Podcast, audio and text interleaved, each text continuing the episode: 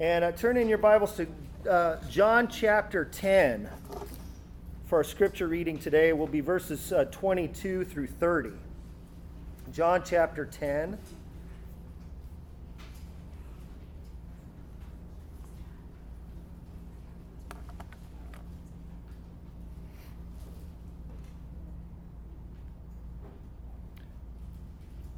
So we're going to continue our series in uh, in John's Gospel. We took a little bit of a break. Um, uh, I had uh, was gone last weekend for a wedding in Virginia for my niece's wedding, and so we missed all of you. We were driving all the way, uh, like 10 hours, 11 hours, 12 hours, 20 hours. It felt like 20 hours. Um, and uh, Janet was, as we were driving back, she was like, "Make sure when you stop at the stop places for gas that you get out and run around." Because I don't want you to get blood clots. And I was like, how dangerous is this trip driving? um, and so, uh, so anyways, it was a long drive, and uh, it was a fantastic wedding. And then, so, but it's great to be back. I heard Martine brought the word last week, and so very grateful for that. And um, and then he's going to be back in a couple of weeks. And then Dave Voberg is actually preaching next week. Dave's here. So Dave will be bringing the word next week, and then Martine will come back again, and then and then Dave will be uh, be preaching again. And so, uh, uh, really grateful for that. Um, and with that, let's look to our scripture passage today in John chapter 10, verses 22, verse 22. So we're picking up where we, we left off a couple of weeks ago. And our we will read today, we'll read down to verse 30. And so let's, um, in, in honor of God's word, let's stand together as we read. As I read and you follow along uh, while I read. At that time, the feast of dedication took place at Jerusalem. It was winter, and Jesus was walking in the temple in the colonnade of Solomon. So the Jews gathered around him and said to him, How long will you keep us in suspense? If you are the Christ, tell us plainly. Jesus answered them, I told you, and you do not believe. The works that I do in my Father's name bear witness about me, but you do not believe, because you are not part of my flock. My sheep hear my voice, and I know them, and they follow me. I give them eternal life, and they will never perish and no one will snatch them out of my hand.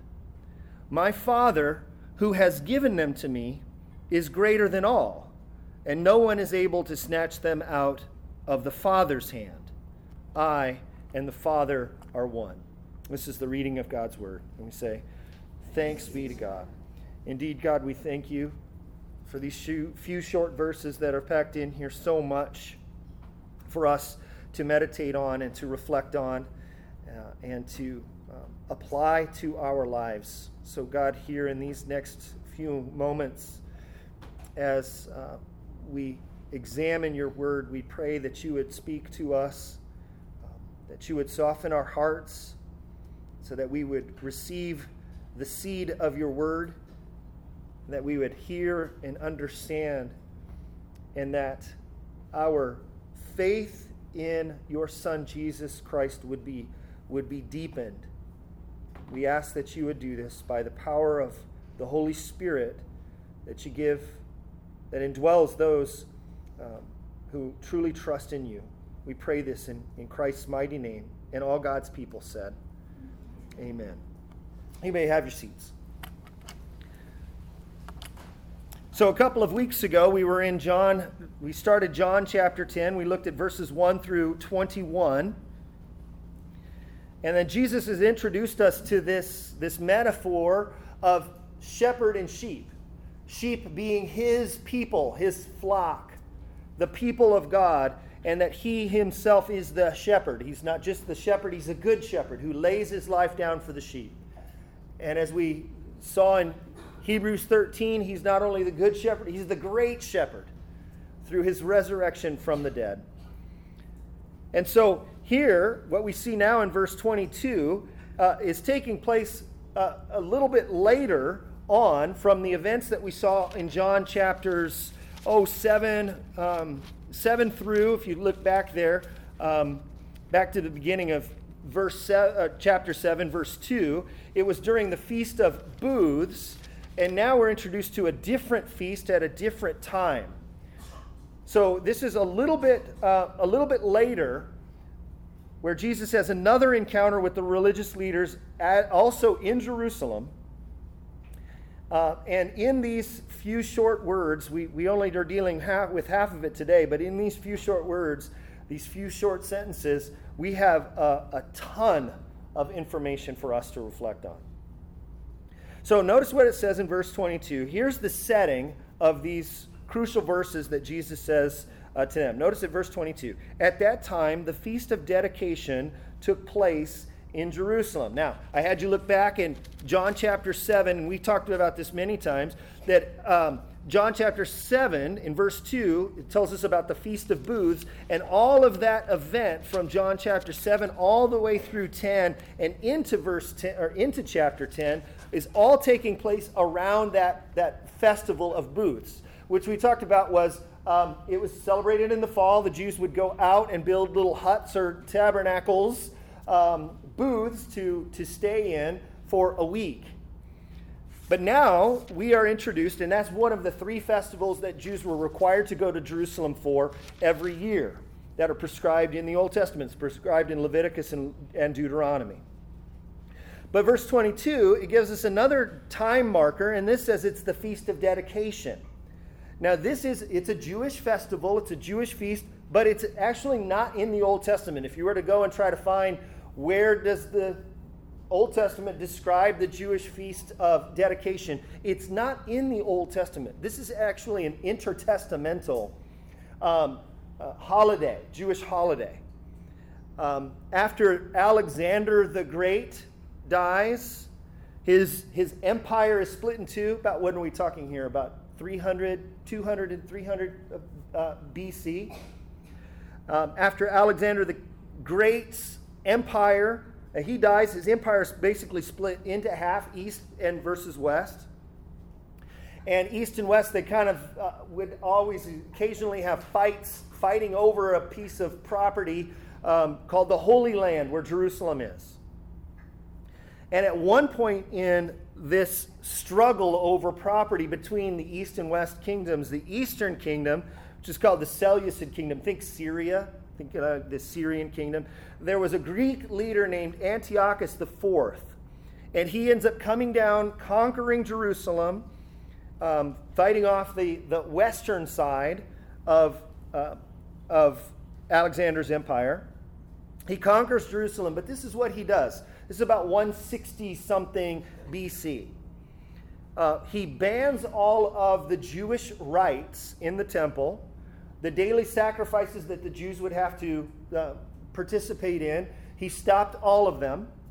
And then he, at one point, uh, uh, sets up an altar to Zeus, the god Zeus, and he sets it up in the Jewish temple. And then on one occasion, and I think it tells us on the month of Kislev, which is in December, roughly our December, 167 BC, he offers a pig to Zeus on that altar. Okay, now why, why is that? Well, first of all, you can imagine why offensive, how offensive that would be to Jews to take what would be an unclean animal and offer that blood in the, the temple. Um, this was enraged the Jews. And this is actually uh, spoken of in the Old Testament in Daniel when he speaks a couple of occasions about the, and when you see the abomination that causes desolation. They believe that that's what this is referring to in uh, looking forward at that event. So the Jews were enraged by this, and they revolted under this, under a family of the Maccabees, and they, they fought uh, Antiochus's troops out. They reclaimed the temple, and they rededicated the temple for, for Jewish use. And so this feast of dedication um, is called Hanukkah. You guys know familiar with Hanukkah, right? The festival of lights. So, this is the festival or feast that Jesus is at. And the New Testament mentions it, it's not an Old Testament uh, Jewish passage. Um, so, Jesus is here, and uh, John tells us that it is winter, um, and Jesus is walking in the temple in the colonnade during this feast of dedication. So, what, what do we at least know? We know that this is at least two months or three months after this, after the events of chapter 7, 8, 9, and the beginning of 10. So, they're kind of revisiting this issue with Jesus. And notice what they do. They come up to him in verse 24. Now, here's the challenge. So the Jews gathered around him and said to him, How long will you keep us in suspense? If you are the Christ, tell us plainly. Okay, so there, they would, on as we've seen all throughout John's gospel, there's eh, eh, questioning of the Jewish authorities, silencing Jesus, kicking people out of the synagogue if they were to believe that Jesus was the Messiah. And now they're coming to him and they say, How long are you going to keep us in suspense? Tell us, if you're the Messiah, tell us. Tell us plainly right now. And notice Jesus' answer in verse 25 and 26. And Jesus answered them, I told you, and you do not believe. The works that I do in my Father's name bear witness about me, but you do not believe. So here Jesus answers their question. He tells them, one, uh, I did tell you. And now that might kind of pause as you're reading that and say, oh, wait, you did say that, Jesus, you did say that you were the Messiah, that you were the Christ. How did you do that? Perhaps he's referencing, if you turn back with me, John chapter 8, uh, the very end of John chapter 8, verse 58, where Jesus is in that long debate with the Jewish leaders and he has some, you know, not so kind words to say about them. And he goes, I know my father, and uh, you uh, are not, uh, my, you're not part of my father, you're part of your father, the devil. And then at the end of that, he says, he makes mention about Abraham. And Abraham, you guys claim that you are children of Abraham. Well, let me tell you about Abraham. Abraham saw my day, he saw my coming, and he was, he was glad about it. To which they say, You're not even 50 years old, and you claim to see Abraham. This just feeds their, their understanding that they think that Jesus is insane. And Jesus says this be, uh, Jesus said to them, verse 58, Truly, truly, I say to you, before Abraham was, I am. Remember, we talked, we talked about this a couple of weeks ago. That's the, the word, clearly a reference to him being Yahweh of the Old Testament. In Exodus chapter 3, where Moses sees the burning bush and he's like, okay, and you want me to go to Pharaoh and you want me to tell Pharaoh to liberate God's people? Who should I say sent me? And the Lord God says, I am who I am. Tell him, I am sent you. It's where we get the word Lord in all capitals there. And so this is on one of many occasions where Jesus is using this I am for himself. He doesn't say before Abraham was, I was. He doesn't say before Abraham was, I will be. He says before Abraham was, I am. And they know what he was saying there because notice what it says in verse 59. So they picked up stones to throw at him, but Jesus hid himself and went out of the temple.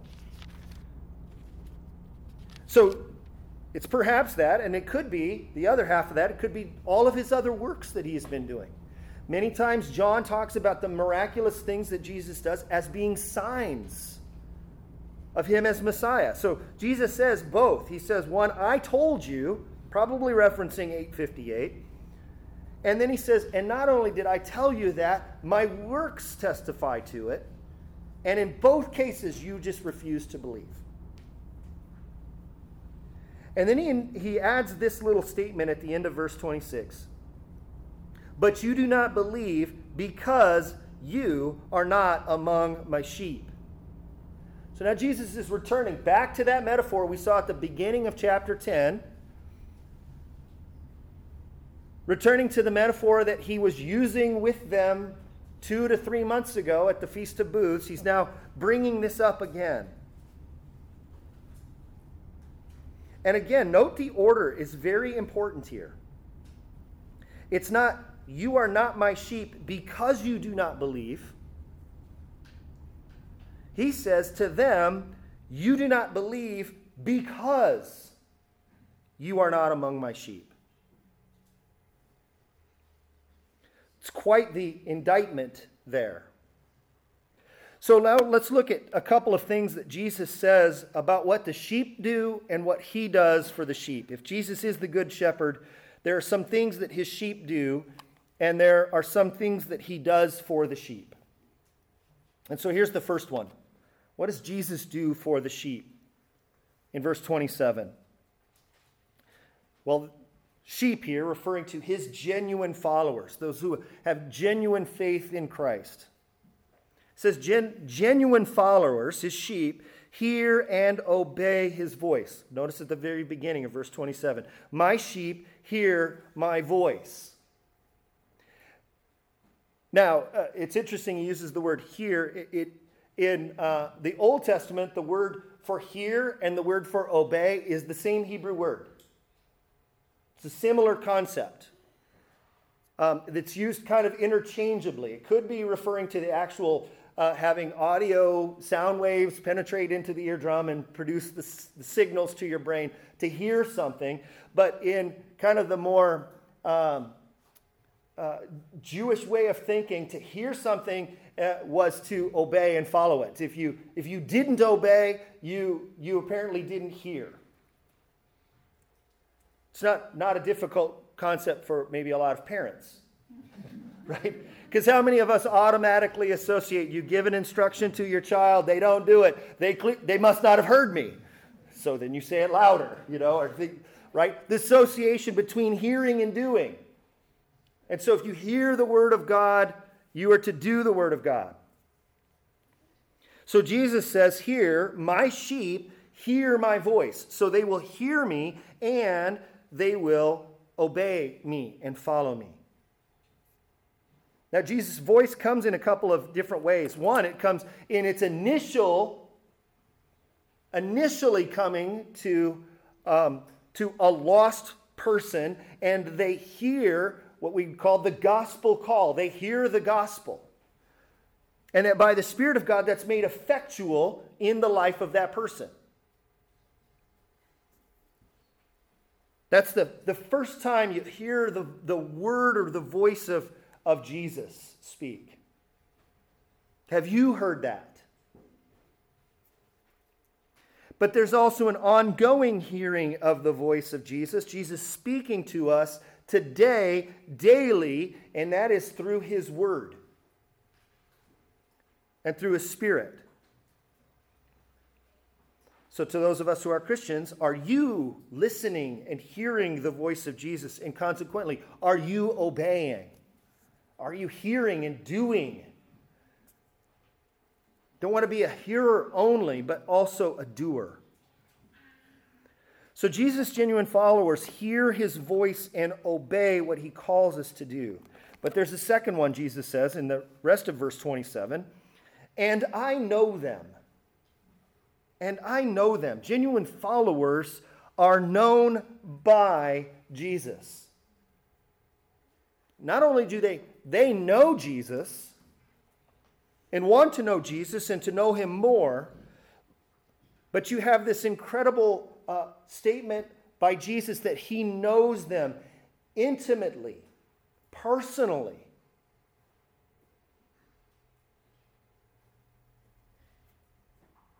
I often think of um, a quote uh, from a man named Carl Trueman, who, who talks about uh, churches and church leadership. Uh, and this is more applicable to, to really large churches like a mega churches. Um, and it's, I, I always come back to this statement, and I think it's very fascinating. Um, because he, he would understand the, the nature and the relationship of, of a pastor and his congregation, and how important it is for the pastor to not only for the sheep to know the pastor, but for the pastor to know all of the sheep. And Carl Trueman says this, uh, said this one time: if your uh, if your pastor doesn't actually know you actually exist, he isn't actually your pastor. Okay, right? Um, And I, I, I come back to that quite often, especially with my church background. I came to from, you know, from large church backgrounds. And one of the biggest challenges was how to get the, the pastoral staff to know all of the people in the church. And it was a constant fight because it was just impossible. They had lots of people who came to the church were just kind of anonymous, and they would know the pastor, but the pastor wouldn't know them. Think about this. Jesus, we don't just know Jesus, Jesus knows you if you're a genuine sheep of his. He knows you. He knows everything about you. Not generally, specifically even to the, the hairs on your head or the lack of them. He knows them. And as a matter of fact, he doesn't know the, he doesn't know the quantity, he has them numbered, Jesus says. So he knows his people. What assurance is that for you to know that Jesus knows everything? Now, some of you might panic. You go, wait, he knows everything? yes, he knows everything. Meaning, even the deepest, darkest? Yes, he knows that. And he forgives me and loves me anyways? Yes, he knows that. He knows. So Jesus says, My, my sheep hear my voice, and I know them.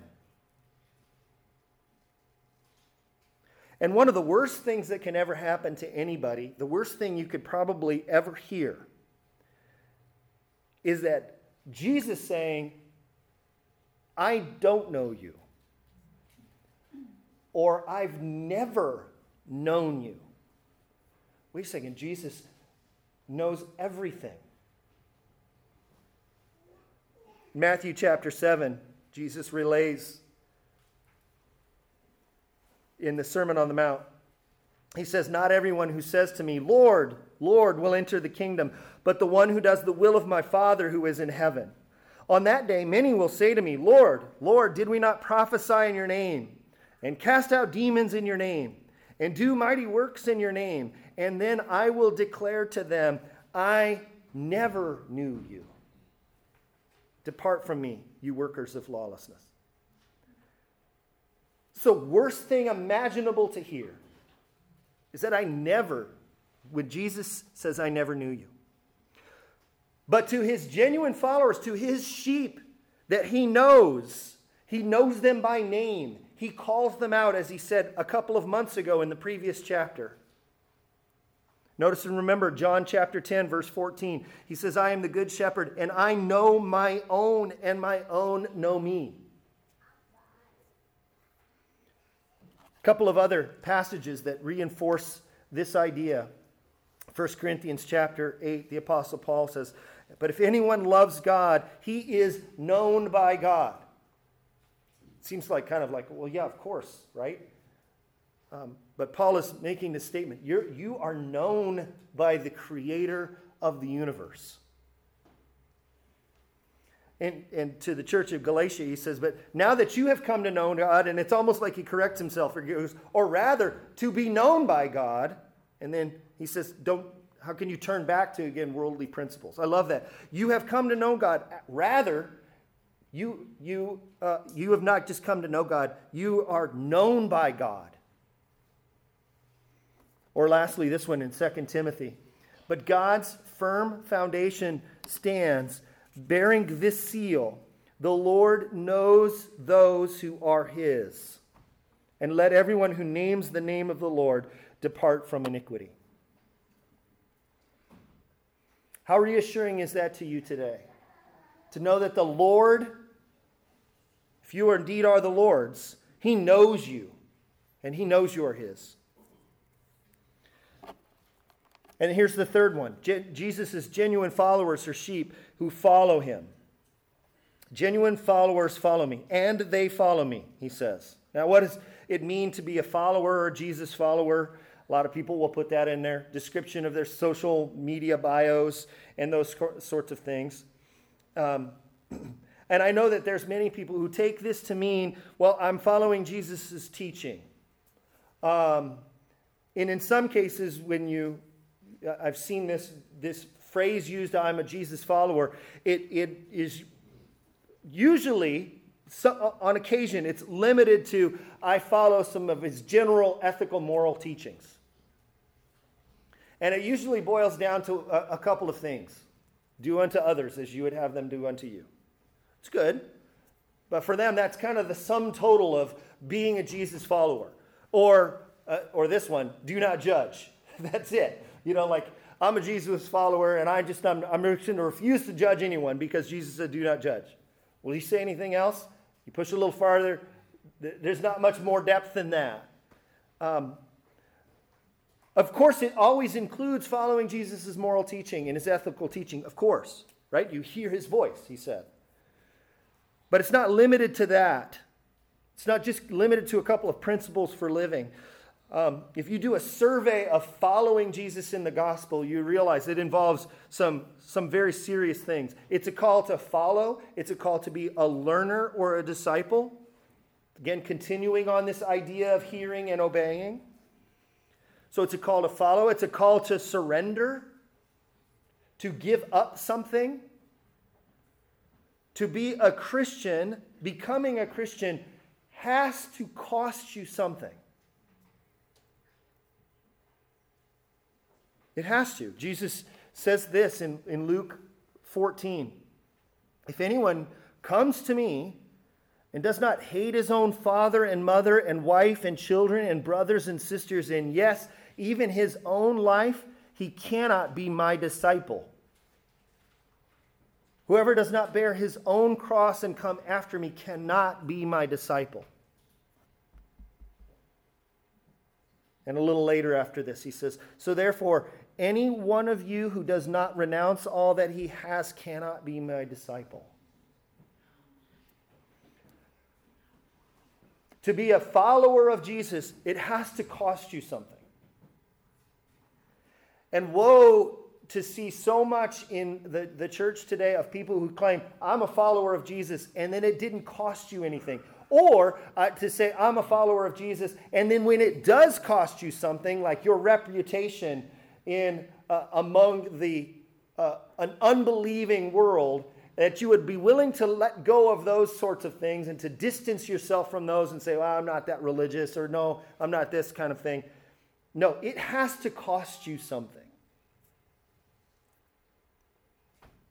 So it's a call to follow, it's a call to surrender, and then it's also a call to suffer. Acts 14 says this um, and it's just this statement at the end of Paul's journeys as he's traveling to the churches that he had planted, and he's going and revisiting all of these churches. And he says to them, it, it says, Luke describing what they're doing, they're strengthening the souls of the disciples, encouraging them to continue in the faith, and saying that through many tribulations we must enter the kingdom of God. To be a must you must, it's through tribulations that you get to the kingdom of God. As you're following Jesus, he leads you through tribulations. May it never get into our minds that it's going to be an easy journey into the kingdom if we're following the one who was crucified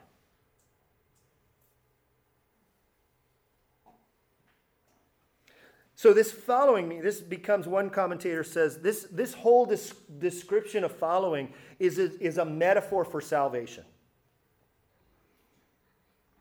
And so, in all of this, is a call for the, the saints, the true sheep, to, to persevere in their faith. But the perseverance of the saints also comes because of the preservation by God, which is what Jesus does for his sheep. We just looked at what the sheep do.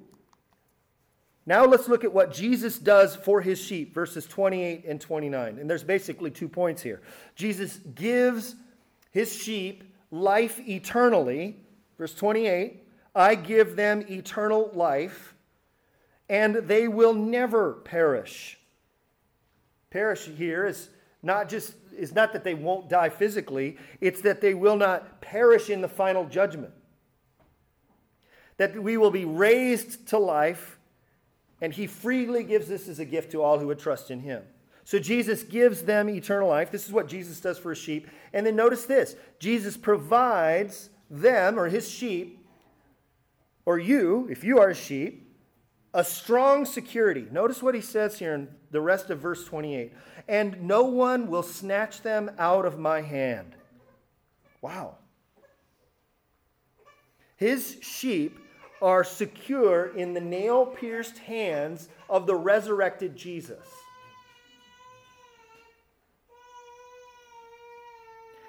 And not only is it in Jesus' nail pierced but yet resurrected hands that his sheep are held tightly and guarded and secured and not snatched. This would be like uh, the term for you know robbers who would uh, go and you know take over a, a city or and take all of the gold and steal and break in. He says no one is able to do that. I, there is such a strong and sure defense of this person being my sheep that they will never, ever be lost. No one can snatch them out of my hand. But it's not just Jesus' hand. Notice what he says in verse 29 My Father, who has given them to me, is greater than all, and no one is able to snatch them out of the Father's hand.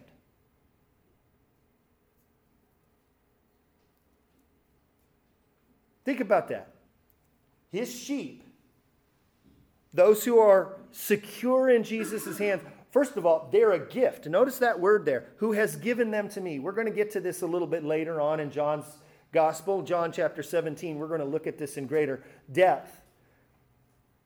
That the Father and the Son both eternally existent, and in Jesus' prayer, he speaks about um, the returning to the glory that I had with you before the foundation of the world and in that context, he talks about doing the work that you called me to do and receiving the gift that they had planned and arranged beforehand to give him a people.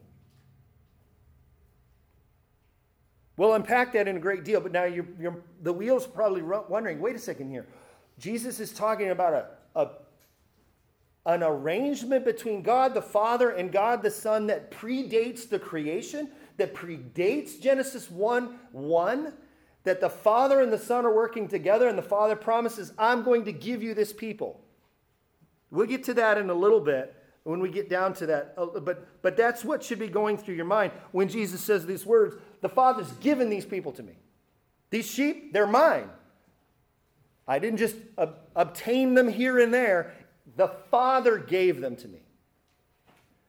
Again, adding to this idea of this security, it's just amazing. And it's not only are you, if you're his sheep, you are in Jesus' hand, you're in the Father's hand. I didn't write this down. I believe it was um, Spurgeon that talked about this as a, as a two handed security, double fisted protection of God's people. You're not just in Jesus' hand, you're in the Father's hand. It's like Jesus' hand and the Father's hand, you're secure there. Which is quite a statement, especially if you think through how hand is used for the Lord God throughout the Bible in the Old Testament.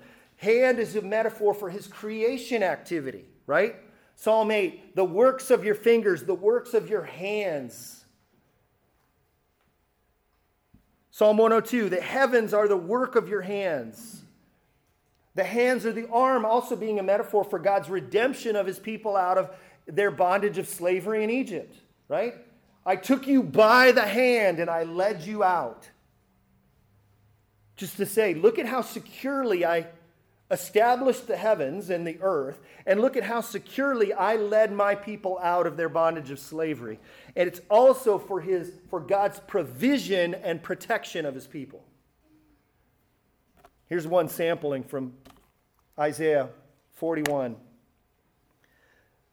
When he's Yahweh here speaking about his people, you whom I took from the ends of the earth and called from its farthest corners, saying to you, You are my servant, I have chosen you and not cast you off. Fear not, for I am with you. Be not dismayed, for I am your God.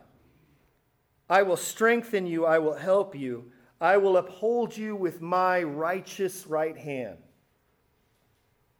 How many of you were singing the song, the hymn? I was reading that.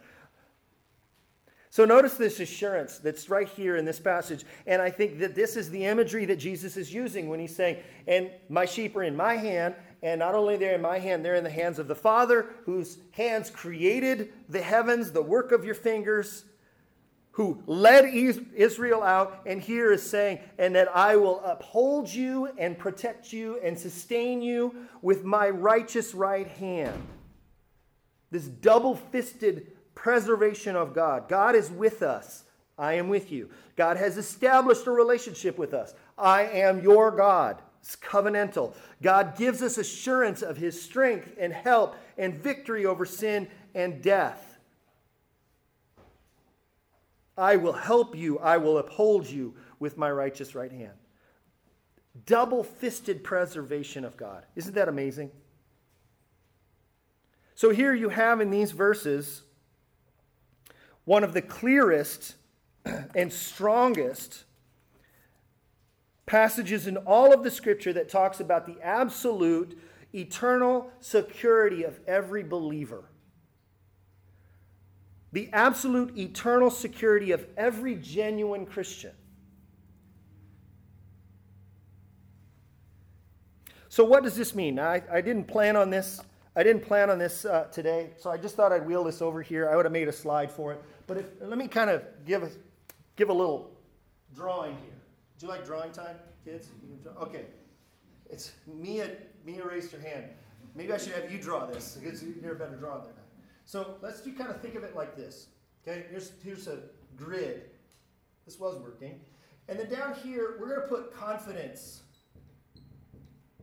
Confidence or assurance um, or uh, belief Okay, that's down here. So we say it's kind of low over here and high over here.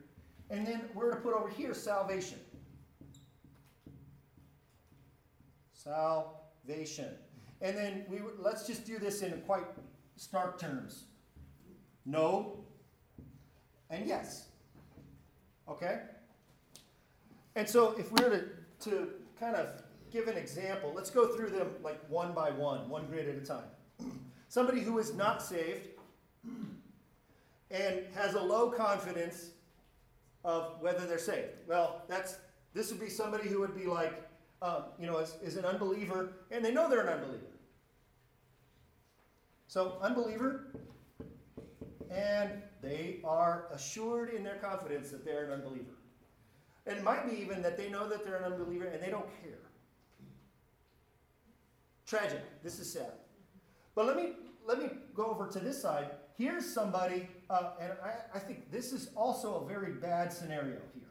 This is somebody who is not saved, but they have a confidence that they are. Okay? They're, they're on the, the not saved side of this equation, but they seem to have some sort of confidence that they are. Now, what, what would that look like? Well, I would say this is probably somebody who is maybe self righteous or somebody who thinks I'm basically a good person. And I think that if you were, they were to say, like, you know what, if, if I were to come before God, I think generally He would know that I am, was a pretty good person compared to a lot of other people. Their confidence, are, are they saved? No, because they haven't really trusted in Christ. Their confidence is in their self righteousness. Does this make sense here? This is pretty bad they're both bad, but this, this one's pretty bad. But what about this one over here? Saying this, this quadrant. You have somebody who is saved, but they do have a high de- degree of confidence that they are. That's not arrogant when you understand what salvation is, right? Salvation is, is, uh, is not by works, lest anyone should boast. So here you have, I would say this is assurance. Assurance that you're, you're saved by the gospel, by Christ. Okay? And this is, again, nothing arrogant about this. This is recognizing that I do not have any works of my own that would attain any kind of sort of satisfaction before God and I trust purely on the merits of Christ, and they're given to me freely as a gift, by, by trusting in Him, I become His child, I become a part of His, his kingdom, and that this is His work, not mine. It's amazing, right? It's okay to be assured of that. The scriptures call us to that. Um, but there's another group that would be um, that would be they are in fact saved, um, but that they struggle with assurance. I'm not sure what else to, to really call that, um, but we would say you know say doubting believer. They are believers in Jesus Christ, but they go through moments where they're doubting uh, their assurance. Or they struggle with the idea like, well, am I really, am I really saved? I would say that the goal here is for, well, let's we were to break down the goal. The goal for an unbeliever is to repent of their sins and become a believer. That'd be great, right? And the goal for the self righteous would be to repent of their self righteousness and to actually really and truly trust in Christ. And I would say the goal for the doubting believer would be to understand your true assurance, your, your true security, your assurance that you have in Christ. This is what uh, this is one of several passages in the, in the scripture, and I would say it's one of the strongest passages in the scripture that speak about the absolute security of those who are true believers.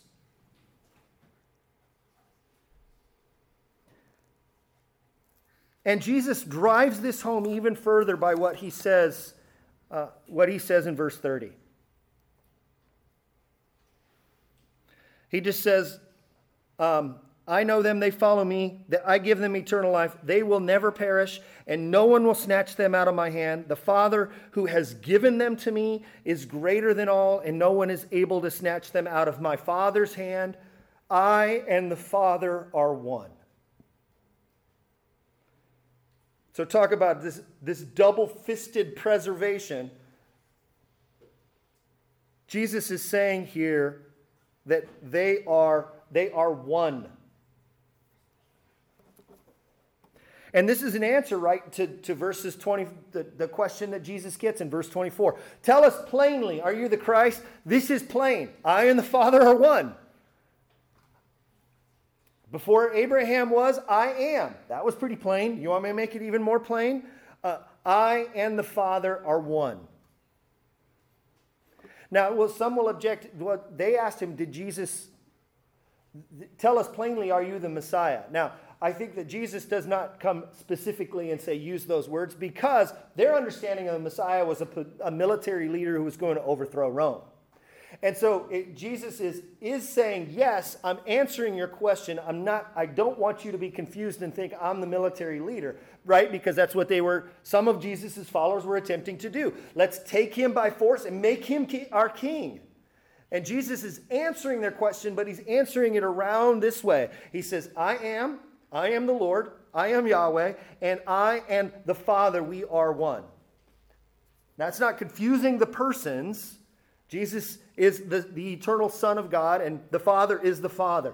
But by using this language of one, he's echo- echoing, I think, one of the, the, the well known Jewish creed known as the Shema in Deuteronomy chapter 6, verse 4, right? Hear, O Israel, the Lord our God, the Lord is one.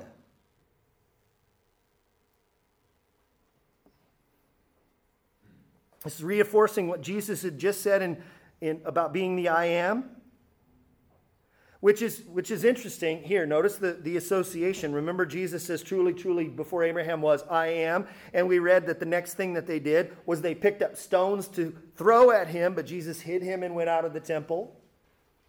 Notice what they do here. Notice verse 31. The Jews picked up stones again to stone him. They didn't misunderstand either of those two times what he was doing. Jesus is equating himself with God. Let me read to you one commentator says, says this. And he's doing so in a way that, that Jesus is equating himself with God, but recognizing that there's distinct persons within the Trinity, but that they have a fundamental oneness. This number one um, is without getting too much into the weeds, it's, it's not the, the normal masculine case it's being used here. It's in the neuter case, which is really weird because it, there's nothing neuter that it's referring to. And that was a way of kind of saying the whole thing uh, without getting into it. But that's what he, he's saying here. And um, saying that the we are and the one, this commentator says, it expresses an identity, not of person, but of power, purpose, and action and implies an identity of nature given the parity of status indicated by the parallelism of verse 28 and 29. This verse is Jesus' answer to the Jewish demand, tell us plainly, and expresses a functional oneness between Jesus and God and implies their ontological identity. Okay, fancy way of saying it. They are truly, really one. Father and Son are indistinguishable in purpose and nature, um, but distinguishable in person. Going back up there a little bit, there's expresses an identity not of person, but of power, purpose, and action. Absolute unity in power, purpose, and action.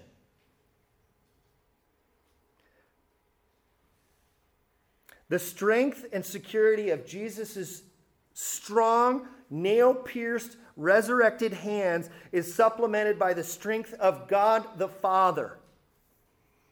And what is, and, and saying that they're united, absolutely united in power, purpose, and action.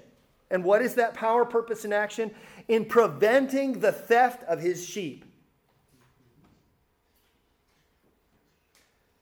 The power and purpose and action of the the persons of the triune Godhead is to keep his sheep. This goes along with what Jesus had said earlier in John's Gospel, John chapter 6. All that the Father gives to me will come to me, and whoever comes to me I will never cast out. For I have come down from heaven not to do my own will, but the will of him who sent me. And this is the will of him who sent me, that I should lose nothing of all that he has given me but raise it up on that last day. Or in John chapter 17, in Jesus' great grand prayer to God the Father, he says, All mine are yours, and yours are mine.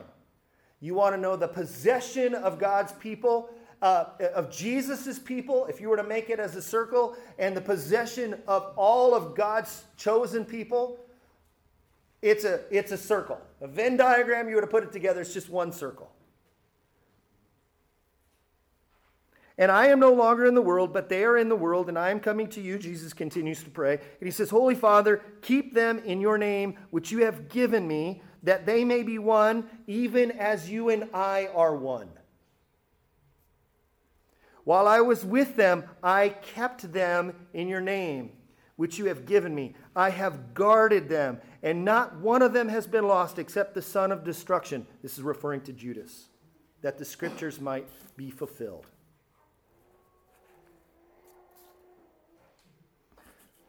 Again, there's no stronger, perhaps no stronger passage in all of the Bible that speaks of the security of true, genuine believers in Jesus Christ. So I would say, uh, friends, well, let, us go through all of these. If you're not a believer in Jesus Christ, then clearly the call for you is to repent. How's this going? How's it going running this race under your own power? Being your a law unto yourself.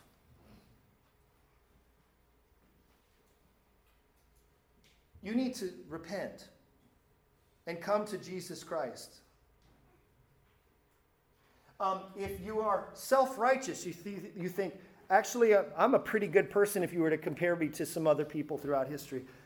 That does not work. Salvation is not based upon how good you do. On your merits, it's based on the merits of Christ. So I would say, likewise, you need to repent. And if this is you and you are uh, strong in your faith, because of the work of Christ and you recognize It's, it's Him and His alone. He's done this amazing work, and I trust Him that who began a good work in me will carry it through to completion to the day of Jesus Christ. Then, amen. Praise for that. But if you're a doubting believer who struggles with this assurance of, of salvation, let me just encourage you with these words from Jesus. That if you are, through faith in Him, His sheep, you have been given eternal life. You will never perish. No one will snatch you out of Jesus' hand. And the Father, who is greater, gave you to Jesus, and no one is able to snatch you out of the Father's hand. Because Jesus and the Father are one. Amen? Amen. Amen. Let's pray together.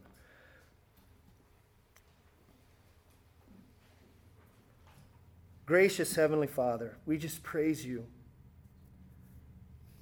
When we zoom out and think of the wonderful work of your redemption from Genesis to Revelation, and how you are preserving a people for yourself.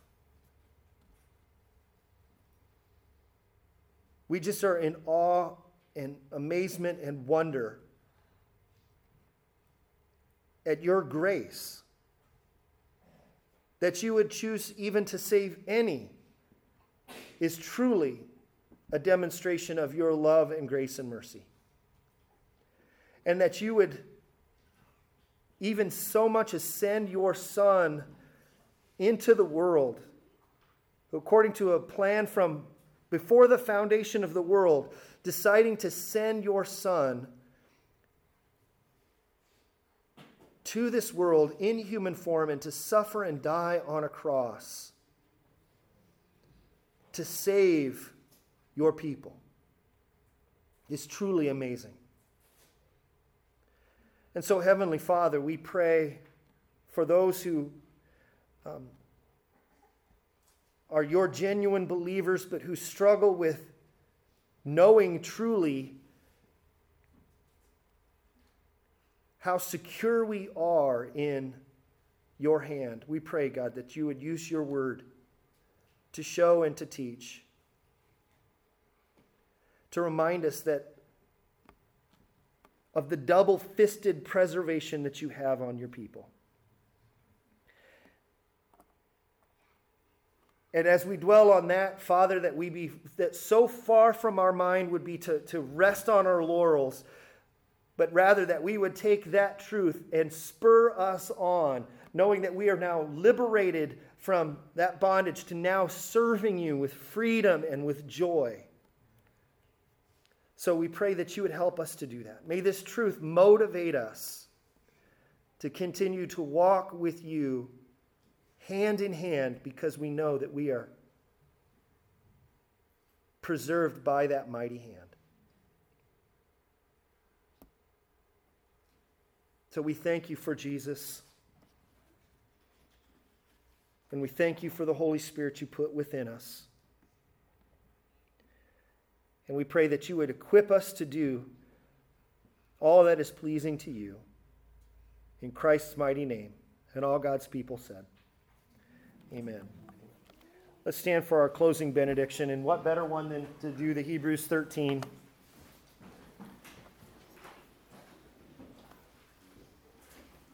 Brothers and sisters, now may the God of peace, who brought again from the dead our Lord Jesus, the great shepherd of the sheep, by the blood of the eternal covenant, equip you with everything good that you may do his will, working in us that which is pleasing in his sight, through Jesus Christ, to whom be glory forever and ever. Amen. Thank you. Thank you.